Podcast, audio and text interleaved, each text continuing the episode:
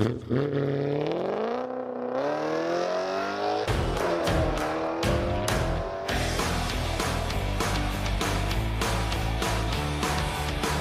roule radio avec Marc Bouchard et Guillaume Laurent.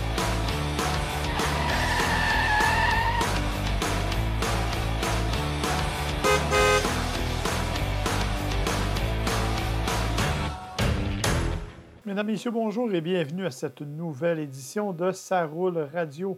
Euh, une édition qui va peut-être pas être très longue parce que euh, cette semaine, j'avais envie de vous parler un peu, euh, de voir un peu comment les choses se déroulaient pour vous. J'aurais dû le faire auparavant, mais que voulez-vous, on est parfois occupé. Si vous entendez un son à l'arrière, c'est possible. C'est que je ne suis pas seul en studio, j'ai mon ami Ozzy.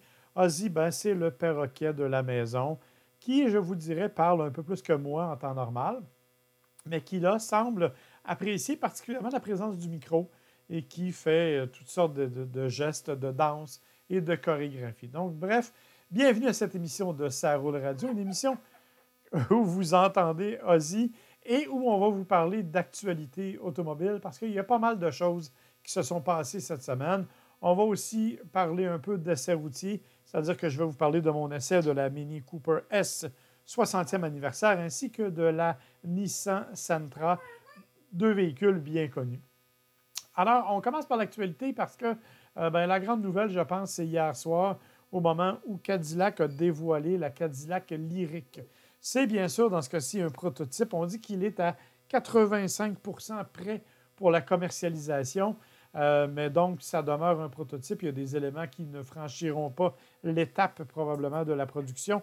Il y a quand même des éléments extrêmement intéressants. D'une part, véhicule 100 électrique, c'est le premier qui utilise la fameuse batterie Ultium que GM propose, qui, euh, en fait, ce qui se passe avec la Ultium, c'est deux éléments différents. D'une part, c'est une batterie qui est composée de plusieurs cellules que l'on peut modifier au fur et à mesure, donc euh, qui peut donc s'adapter. Ça, c'est le premier volet.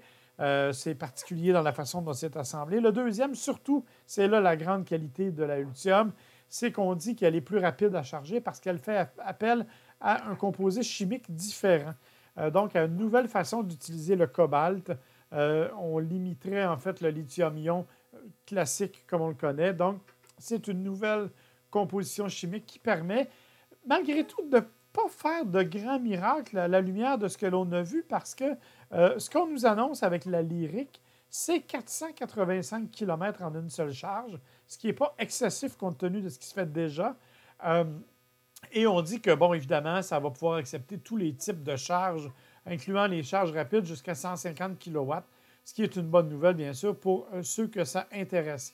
en passant, c'est une batterie d'environ 100 kWh qui va équiper la Cadillac Lyric, du moins dans ce qu'on nous a présenté. Euh, autre élément, bien sûr, c'est que c'est une plateforme modulaire, donc on s'attend à ce qu'elle serve à d'autres éléments chez Cadillac ou en tout cas chez GM au cours des prochaines années, euh, toujours avec la, fameuse batterie Ultium. Ce qui est très particulier chez Cadillac, cependant, c'est toute l'intégration technologique qu'on a fait. D'une part, tout l'aspect physique euh, l'aspect lumineux, entre autres, de la voiture est assez particulier. On a insisté là-dessus parce que c'est littéralement une chorégraphie que la voiture fait au moment où on s'approche. C'est-à-dire que quand on arrive, la voiture nous reconnaît. C'est d'abord le logo Cadillac à l'avant qui s'illumine. Par la suite, les lumières de calandre, les blocs optiques avant et par la suite, ça se déplace jusqu'à l'arrière. Donc, c'est littéralement un jeu de lumière, une espèce de Foresta Lumina version automobile. Ça risque donc d'être assez particulier et ça, ça devrait suivre la voiture au cours de, la production. Autre élément intéressant, c'est la présence du système Super Cruise de nouvelle génération qui non seulement permet d'avoir une conduite euh, tout à fait correcte euh, parce que la voiture se conduit d'elle-même en ligne droite, mais en plus, un peu à l'image de Tesla, elle va pouvoir changer de voie au moment où on le veut. Donc, il suffit de clignoter et la voiture va amorcer d'elle-même le changement de voie. Et d'autre part, elle va se stationner en utilisant un système à distance. On verra à ce moment-là, évidemment, si ça, ça va traverser à la production. Euh, parmi les autres trouvailles de GM, bien sûr, euh, il y a l'aménagement intérieur qui est à peu près similaire à celui du Cadillac Escalade actuel. C'est-à-dire qu'on a un écran extrêmement vaste. On parle de 33 pouces. Celui de Cadillac Escalade fait 38 pouces de mémoire. Donc, vraiment un aménagement intérieur assez spectaculaire. En fait, c'est un grand écran incurvé qui est devant le conducteur, donc qui donne pas mal d'informations à tout le monde. Et on a ce qu'on appelle un affichage tête haute à deux volets, c'est-à-dire qu'on a un premier volet qui est euh, directement là, qui fournit les informations, et un deuxième qui est comme projeté directement sur la route, un peu à la manière de réalité augmentée, si on veut, en moins sophistiqué. Donc, euh, c'est là qu'on s'en va avec cet affichage tête haute. Comme vous voyez, beaucoup, beaucoup de technologie à bord. Euh, on sait que le véhicule va arriver en 2022. On n'a pas de détails particuliers quant à la puissance, évidemment non plus quant au prix. Euh, on sait cependant qu'il se situe en termes de dimension entre le XT5 et le XT6 et qu'il affiche vraiment une silhouette qui est absolument spectaculaire, qui est moderne, qui est beaucoup plus raffinée, qui est, dit-on, le début du nouveau langage de design. J'aime pas cette expression-là de langage de design, mais c'est l'expression du nouveau langage de design de Cadillac. Donc, euh, ça devrait inspirer les futurs modèles. Donc, une excellente nouvelle, un très, très beau coup pour euh, euh, GM, pour Cadillac, qui a fait son dévoilement de façon virtuelle. et honnêtement, ça s'est très, très bien déroulé. C'était vraiment très agréable pour apprendre plein d'informations, du moins un peu l'équivalent de ce qu'on aurait ramassé dans un, salon de l'auto, par exemple. Parmi les autres nouvelles, on a déjà parlé de la disparition de certains modèles. Euh, ben, écoutez, ça se continue. Euh, bon, on sait que, par exemple, Honda a dit qu'il annulait la Civic SI coupée, les coupés. Euh, chez Mercedes, on parle d'annuler les, les, coupés aussi, ainsi que les cabriolets de classe C. Il y, y, a plein de modèles comme ça qui vont disparaître. La Hyundai Accent qui va disparaître aussi. La dernière Ford Fusion qui a finalement été assemblée. Et bien là, la dernière en liste, c'est la Hyundai Veloster. Mais c'est un peu de la triche parce que euh, effectivement, on annule la Hyundai Veloster traditionnelle pour l'année 2021. Donc, si vous en voulez une, c'est maintenant. Sinon, euh, ben, vous allez devoir vous contenter, et je dis bien contenter avec un grand sourire, de la Veloster N, qui est la version de performance du petit véhicule. Honnêtement, c'est un véhicule que moi, j'ai beaucoup, beaucoup aimé conduire. Un véhicule extrêmement agréable, qui est solide, qui est le fun, qui a le même look en fait que n'importe quel autre Veloster, mais en étant plus agressif. Oui, c'est vrai, il y a aussi un look bleu pâle qui est un peu particulier, mais ça, on aime ou on n'aime pas. Moi, j'aimais bien, euh, mais c'était un drôle de genre. La particularité, c'est qu'on euh, a modifié cette année la, boîte de vitesse. On y met la DCT-N, donc qui est une boîte automatique plus rapide, qui va répondre plus rapidement. Euh, donc, ça va éliminer ceux qui avaient une hésitation à l'égard de la Veloster N parce qu'ils n'aimaient pas la conduite manuelle. Et euh, on ajoute aussi des sièges qu'on appelle des N-Light, euh, donc des sièges qui vont être plus confortables, plus enveloppants, plus raffinés, plus sophistiqués. Donc, encore une fois, on refait un peu l'intérieur. Pour le reste, il n'y a rien de changé. Donc, la Veloster N de nouvelle génération qui arrive et la Veloster tout court qui, elle, disparaît. dans les apparitions, il y aura aussi un nouveau véhicule en novembre. C'est du côté de chez Infinity, un QX55. On sait peu de choses. On a vu la partie arrière qui semble être un petit VUS euh, euh, plus raffiné. Euh, on verra ce que ça va donner, bien sûr, parce qu'encore une fois, on sait que chez Infinity, ce n'est pas la joie de ce temps-là. Ça ne va pas aussi bien qu'on souhaiterait au niveau des ventes.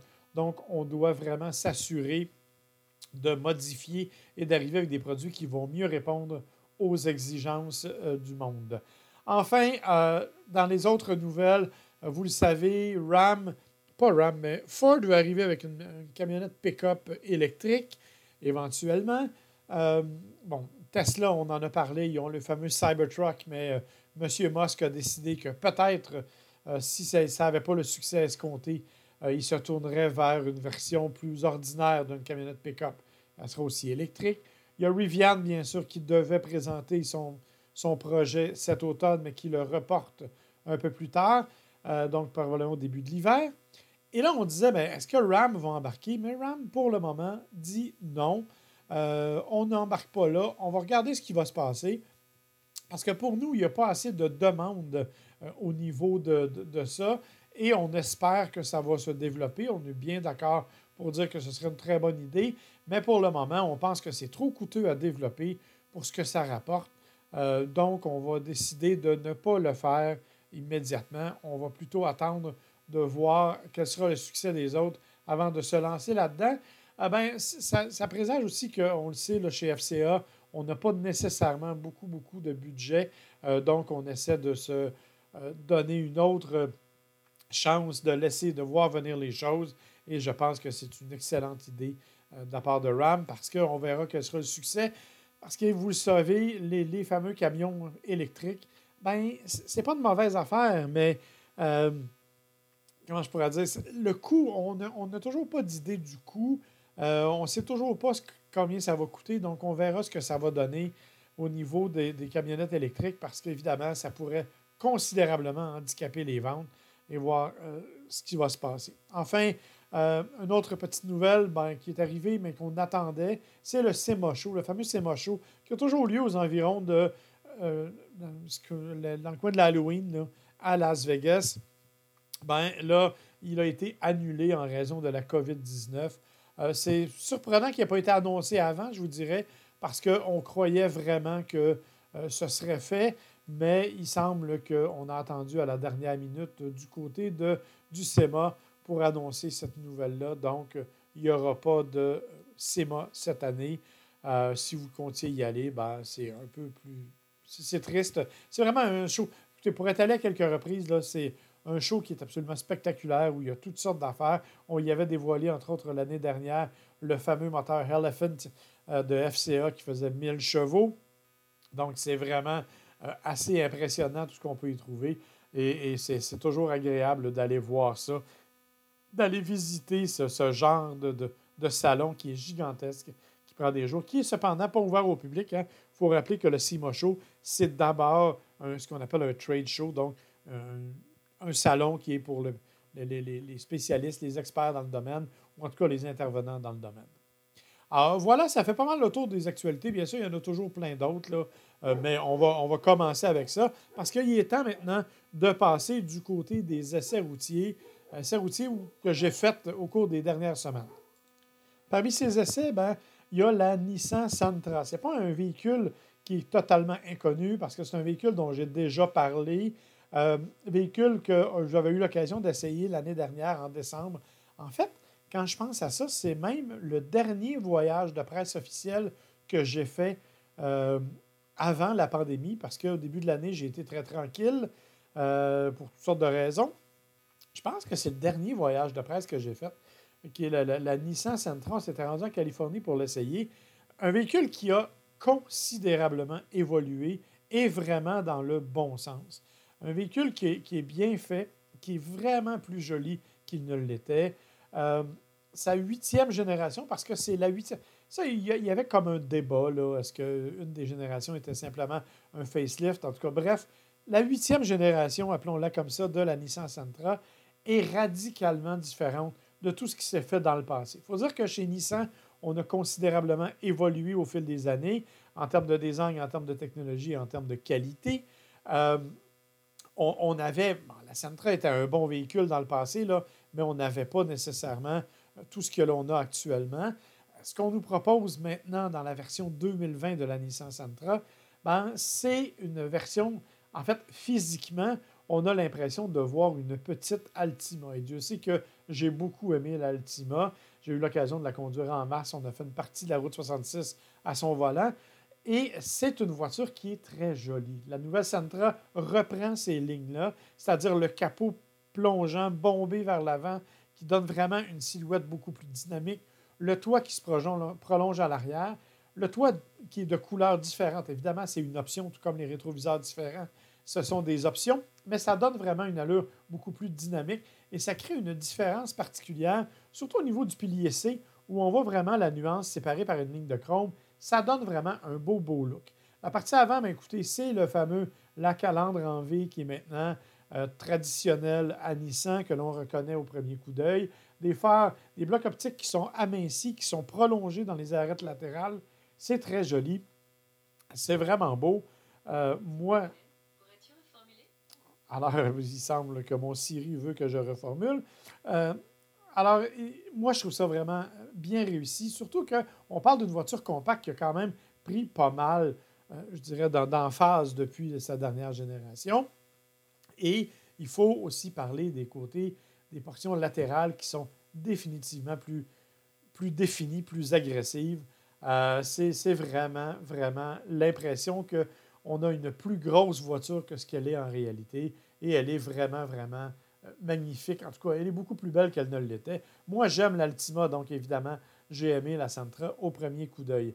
Euh, même chose au niveau de, l'habitacle, en fait, euh, où là, ben, écoutez, c'est un habitacle qui, qui n'a rien à voir avec ce que la Sentra nous proposait auparavant. Un siège de cuir dans mon cas, puisque j'avais la version premium, une des versions les plus élevées. un écran multimédia central qui est plus facile d'usage qui est vraiment définitivement plus ergonomique, des cadrans qui sont faciles à lire, qui sont bien faits, un volant en forme de D qui est plus confortable. Et, je dois vous en reparler. Je sais, j'en parle à toutes les fois que je parle d'un véhicule Nissan, mais ce sont les fameux sièges zéro gravité. Zéro gravité, là, Nissan nous dit que ça a été dessiné en collaboration avec la NASA. Et je l'ai dit, je le répète, pendant longtemps, j'ai cru que c'était un strict élément marketing.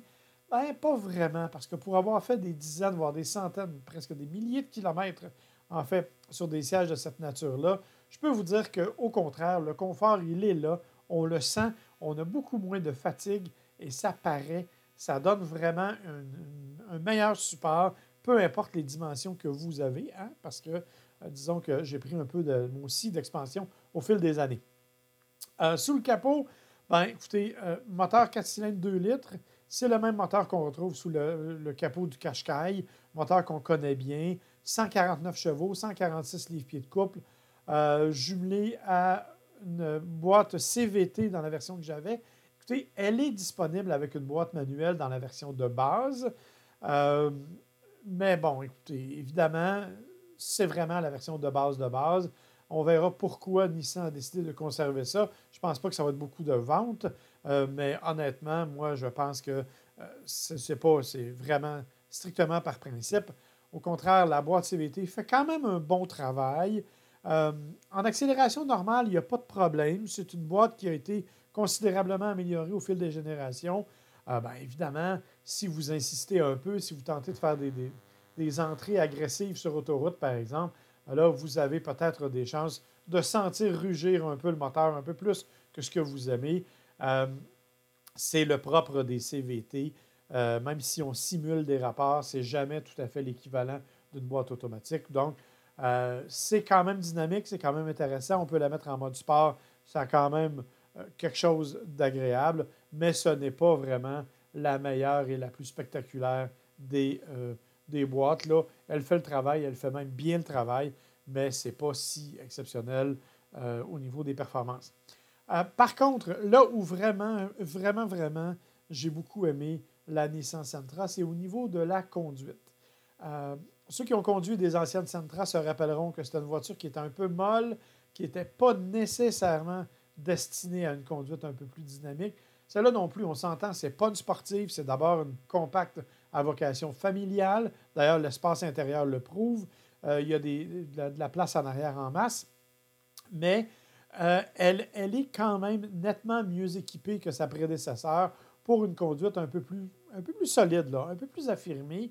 Euh, on lui a mis entre autres tous les systèmes euh, de sécurité et les systèmes d'aide à la conduite que Nissan connaît. On a aussi ajusté, installé des systèmes qui s'appellent le Active Ride Control, le Intelligent Trace Control et le Vehicle Dynamics Control. Ces trois systèmes, en fait, qui agissent différemment sur le couple et les différents trous de façon à garantir une meilleure tenue de route, peu importe les conditions de conduite. Je vous le répète, ça n'en fait pas une voiture de course, mais ça en fait une voiture qui est solide, qui est capable d'adopter un comportement qui est sain, qui est équilibré et qui, euh, dans les circonstances les plus sinueuses, est capable quand même de vous donner un certain plaisir de conduite. Mais je le répète, ça demeure une compacte. Ce n'est pas la plus dynamique des compacts.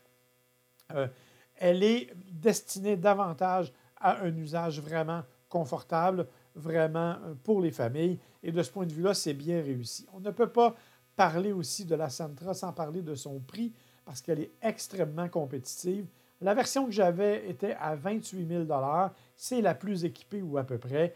Euh, ne cherchez pas le rouage intégral. Il n'y en a pas sur la, la Sentra, du moins pas pour le moment. Est-ce qu'il y en aura une peut-être un jour? Mais pour le moment, ça n'en fait pas partie des, options. Et euh, c'est quand même une voiture qui est très, très intéressante. Une voiture, en fait, que dans les anciennes générations, j'avais un peu boudé pour avoir essayé les différentes générations. Je n'étais pas le plus grand fan, mais elle a reçu beaucoup, beaucoup d'amour et la nouvelle déclinaison est définitivement une meilleure réussite. Je vous le dis, ce n'est pas la plus sportive de sa gamme, mais elle est quand même capable d'offrir une conduite qui est plus inspirée un peu que ce qu'elle était et qui est définitivement mieux réussie. C'est donc une voiture que euh, jusqu'à maintenant, je ne recommandais pas trop, mais dans sa nouvelle mouture, je n'hésite pas du tout, puisqu'elle est vraiment là à des années-lumière de ce qu'était l'ancienne Nissan Sentra. Et je pense que c'est un pas en avant énorme euh, pour la Sentra, pour la, petite compacte, qui mérite bien notre attention. Euh, deuxième essai routier que j'ai fait au cours des derniers jours, ben, c'est la Mini Cooper. Mini Cooper 60e anniversaire, Mini Cooper S version trois portes, en fait. Euh, c'est une voiture qui. Écoutez, c'est une auto qu'on connaît bien parce qu'elle a un style tellement unique, tellement particulier, que tout le monde est capable de reconnaître une Mini Cooper, peu importe les conditions. Euh, c'est donc une voiture, en fait, que l'on connaît, que l'on manie bien et qui est très, très agréable euh, à, conduire. Dans le cas de la 60e anniversaire, écoutez, ne cherchez pas des, des changements mécaniques, il n'y en a pas. Il n'y a aucun changement mécanique. On, on s'est contenté de changements esthétiques. Euh, d'une part, bon, il y a des roues qui sont, euh, des, qui sont exclusives à la 60e anniversaire. Il y a la fameuse couleur, le British Racing Green. Euh, bon, un vert qui est un peu contesté parce qu'il il varie d'une famille à l'autre, c'est-à-dire que selon la compagnie pour laquelle on l'utilise, le vert n'est pas exactement dans les mêmes teintes, mais dans l'ensemble, ils se ressemblent ce sont les voitures vertes qui s'inspirent de la course euh, d'il y a plusieurs décennies, au moment où la Grande-Bretagne était très présente sur les circuits routiers, sur les circuits de sport motorisé. Il y a entre autres Jaguar qui l'utilise beaucoup, euh, et bien sûr celle-là, la, nouvelle Mini 2020, 60e anniversaire. Parmi les autres changements, ben, il y a des lignes sur le capot. Euh, il y a des rétroviseurs d'une autre couleur. Et à l'intérieur, on a des sièges de couleur brune avec des surpiqûres vertes. On a aussi un volant qui est exclusif à la 60e anniversaire. Bref, dans l'ensemble, c'est un véhicule qui est un peu modifié au niveau du, look, mais pas du tout au niveau de la mécanique. Et euh, au niveau de la mécanique, ben, euh, on se retrouve quand même avec un moteur qui n'est pas si puissant. Euh, c'est quand même, c'est pas un, mauvais moteur. Là. la Cooper S, vous le savez, c'est pas la plus dynamique. Il existe la John Cooper Works, il existe aussi une version GP qui, elle, est définitivement euh, plus spectaculaire, 302 chevaux. Dans le cas de la Cooper S, on parle d'un 4 cylindres 2 litres, 189 chevaux, 207 livres-pieds de coupe, évidemment un moteur turbo, euh, qui est jumelé à une boîte automatique 7 rapports à double embrayage. Et ça, c'est intéressant parce que, euh, comment je pourrais dire, c'est pas exactement ce qu'on retrouve dans la John Cooper Works. c'est une boîte qui, à mon avis, est mieux réussie. Parce que pour le moment, c'est une voiture qui, euh, bon, par rapport à la John Cooper Works, on, y a proposé d'autres choses, puis c'est moins, euh, moins rapide en réaction. Alors ça, c'est vraiment une bonne nouvelle. elle va très bien, elle réagit très bien. Et parce que c'est une mini. OK, mini, là, vous savez de quoi elles ont l'air. Dans votre tête, vous voyez de quoi ça a l'air. Depuis qu'ils ont été achetés, on a conservé le style. Elles ont grossi, bien sûr mais on a conservé certains éléments, entre autres les roues aux quatre coins, ce qui fait qu'on a un véhicule qui est extrêmement stable, parce qu'il n'y a pas de porte-à-faux, donc il n'y a pas rien qui vient déséquilibrer la voiture. Et vraiment, de ce point de vue-là, c'est un véhicule qui est très, très, très stable et qui se comporte de façon très dynamique. Donc, on ne conduit pas une Mini Cooper, on pilote une Mini Cooper. C'est vraiment la sensation que ça nous donne. On a ce dynamisme-là. Euh, très agréable. Vraiment, même si on n'insiste pas sur l'accélérateur, et c'est absolument pas nécessaire, on a beaucoup, beaucoup, beaucoup de sensations de conduite. Et ça, c'est la partie intéressante. Parce que jumelé à la boîte automatique double embrayage extrêmement rapide, mais ça nous permet d'avoir une conduite dynamique, même en respectant les limites de vitesse de façon très serrée. Vous vous, vous trouvez un petit chemin sinueux, vous vous imaginez sur un circuit, mais vous suivez la limite à 70 km/h dans une route de campagne et vous vous amusez à essayer d'avoir la meilleure trajectoire de course dans votre voie, vous allez voir, cette voiture-là va vous donner des tonnes de plaisir. Évidemment, ce n'est pas que le seul cas. En vélo aussi, c'est très agréable. Sur autoroute, c'est malgré tout assez confortable. Euh, bien sûr, les anciennes Mini avaient ce défaut de ne pas être très confortables. Mais là, bon, euh, depuis que Mini a été acheté par BMW, on a quand même pris un tournant vers le luxe qui se ressent. Donc, euh, c'est quand même un véhicule qui, comme je vous le dis, là, est assez intéressant de ce point de vue-là. Il y a d'autres éléments qui sont quand même intéressants. Bon, euh, toi ouvrant, c'est une chose. Moi, ce qui m'a beaucoup impressionné du point de vue esthétique, entre autres, bien sûr, on a toujours les, fameux feux ronds en avant et les blocs optiques arrière qui, en silhouette, quand on allume les lumières, euh, nous laissent voir le Union Jack, le fameux drapeau euh, britannique. Je pense que juste ça, c'est un, petit clin d'œil fort intéressant, fort amusant et fort rigolo. C'est quand même bien réussi. Est-ce que ça vaut la peine de payer pour le package 60e anniversaire? Écoutez, ça, c'est votre choix. C'est à vous de, le dire. Ça vaut quand même un peu plus de 6 000 ce qui est pas mal de sous, il faut le dire, euh, parce que, je vous l'ai dit, il n'y a pas d'amélioration mécanique. Euh, est-ce que ça risque de devenir une voiture de collection? Ben, peut-être. Mais évidemment, euh, parce que le nombre ne sera pas très, très grand de 60e anniversaire. Donc, ce n'est pas nécessairement, cependant, nécessaire, justement. Si vous avez envie de conduire, vous pouvez vous contenter de la Cooper S, qui est quand même pas très dispendieuse. Hein. On parle, ben, pas très dispendieuse, c'est relatif, là. mais on parle d'un véhicule de 30 000 à peu près, euh, qui vous en donne beaucoup en termes de plaisir de conduite. là, il faut parler bien sûr de l'espace intérieur. C'est une trois portes. L'accès aux places arrière, ben, écoutez, il faut vraiment se battre pour y avoir accès. Et il faut euh, vraiment ne pas penser au confort quand on est à l'arrière, parce qu'on n'a pas vraiment de place. C'est vraiment des places de dépannage. Bref, la Mini est un choix vraiment idéal pour deux personnes qui ont envie de s'amuser au volant, qui ont envie d'avoir une voiture qui a une très, très, très, très forte personnalité. Ça, définitivement, de ce point de vue-là, personne ne pourra dire le contraire. C'est vraiment une voiture fantastique. Euh, c'est une voiture agréable. Est-ce qu'elle est fiable? Écoutez, euh, j'ai des amis propriétaires de Mini qui me disent oui, oui, on n'a pas de problème. J'ai d'autres amis propriétaires de Mini qui sont devenus intimes avec leur concessionnaire. Euh, je pense que la notion de fiabilité est assez élastique dans ce cas-ci. Euh, pour le moment, je pense qu'il y a eu une nette amélioration de ce point de vue-là. Il euh, faudrait évidemment le, vérifier, mais clairement, il y a un plaisir de conduite qui mérite un peu de, je vous dirais, de, de compromis à cet égard-là. Et je pense que ça vaut la peine de l'essayer. C'est vraiment très agréable. Un dernier élément dont je vais vous parler cette semaine, ben, écoutez, c'est la Formule E. Bien oui, la Formule E, ça existe toujours. Euh, euh, bien sûr, la plupart d'entre vous, vous allez vous remémorer la célèbre course non-événement qui a eu lieu à Montréal. Euh, je vous avoue que j'y étais à Montréal. Je n'avais pas été particulièrement emballé par la chose. Et mon plus grand souvenir, en fait, le plus, le plus intéressant, c'est la présence de personnalités à l'intérieur du paddock et le fait que j'avais eu un tour rapide par Xavier Coupal, un pilote bien connu, à l'intérieur d'une BMW sur la piste. Donc, ça, c'était mon souvenir le plus, le plus résistant, si on veut, de la Formule 1 à Montréal, parce que la course elle-même ne m'avait pas inspiré. Or, euh, là, évidemment, comme, tous les autres événements, euh, les courses de Formule 1 actuellement, on peut les suivre de façon virtuelle. Et moi, j'ai regardé les deux courses qui ont eu lieu à Berlin cette semaine. Euh, et honnêtement, j'ai été extrêmement surpris de l'évolution de ce sport-là. Euh, j'ai beaucoup apprécié la façon dont les choses se sont déroulées. Il y a vraiment des batailles solides sur, euh, sur la piste, là. vraiment des, choses absolument incroyables. Antonio Félix d'Acosta, qui est un, Brésilien de mémoire, qui domine le championnat, a remporté les deux courses à Berlin, à peu près sans avoir à se défendre. Euh, donc, ça a été euh, relativement facile. Dans la deuxième course, cependant, il a été talonné un peu par Sébastien Bouémy. Sébastien Bouémy, on le sait, c'est un ancien pilote de Formule 1 qui court pour Dams. Dams, ben, c'est l'association en fait de Renault et Nissan. Euh, donc, il s'est classé, il était à trois secondes du, du, meneur. ça a été vraiment une course assez enlevante.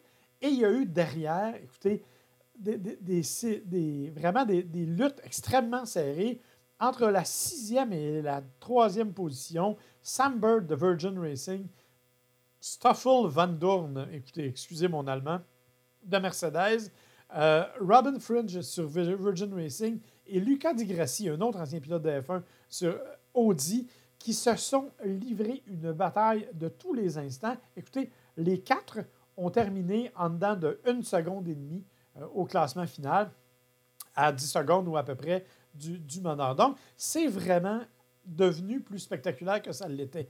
Est-ce que pour autant, c'est une série qu'on va suivre religieusement? Peut-être pas, parce qu'on n'a pas nécessairement tout l'enthousiasme qu'il y a autour de la Formule 1.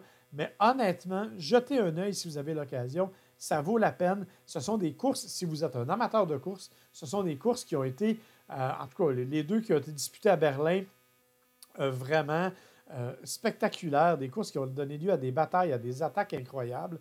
Oui, c'est vrai, il y a eu aussi des drapeaux jaunes à, la mode euh, Formule e, mais euh, et il y a eu tous les, modes d'attaque et tout ce que vous voulez. Il faut comprendre les règles qui sont un peu plus complexes, mais une fois ça en place, honnêtement, ça a donné lieu à un beau parcours sur la piste. Donc, euh, la Formule e, c'est intéressant. Allez voir ce que ça donne. Il y aura bien sûr d'autres courses dès, dès, la fin de semaine, en fait, là, puisque la prochaine course a lieu le 9 août en fait, encore à Berlin. Euh, donc, ça, vaut vraiment la peine d'être regardé. Il y en a une aussi le 8 août, euh, toujours à Berlin. on est toujours à Berlin pour les, euh, les, prochaines courses. honnêtement, suivez ça, ça vaut la peine. Allez voir sur le site de Formule 1. Regardez la course de façon virtuelle. C'est vraiment des épreuves qui sont enlevantes. Et j'ai hâte de voir parce que Sébastien Bumy a fait un excellent travail pour Nissan. J'ai hâte de voir s'il va être en mesure de poursuivre son travail pour les prochaines courses. On aura plus de détails, évidemment, au cours des prochains jours. voilà qui met fin à cette émission pour cette semaine, en tout cas pour le moment. Euh, je vous remercie d'avoir été à l'écoute. Euh, je m'excuse encore de ne pas être extrêmement régulier sur la production. Je vous invite quand même à continuer de m'écouter. Vous pouvez bien sûr me rejoindre personnellement euh, sur mon Facebook Marc Bouchard, sur mon Twitter Marc Souligné Bouchard ou sur Instagram Bouchard Souligné Marc. Vous avez entendu en début d'émission Ozzy, notre perroquet familial. Euh, vous avez peut-être entendu aussi nos chiens, donc vous allez voir que sur les réseaux sociaux, il y a beaucoup de place pour mes animaux, un peu pour les autos aussi. Et euh, vous pouvez aller sur mon site marcbouchard.ca. Vous pouvez aller sur saroulradio.com pour écouter cette émission, la télécharger sur Spotify et sur toutes les autres plateformes, euh, Google, Apple et tout ça. on est sur radiosport.ca de mémoire aussi. donc, on est vraiment diffusé pas mal partout. Et bien sûr, on attend vos questions à info à saroulradio.com si jamais vous en avez. Euh, sur ce, je vous souhaite une bonne semaine et je vous dis à la semaine prochaine.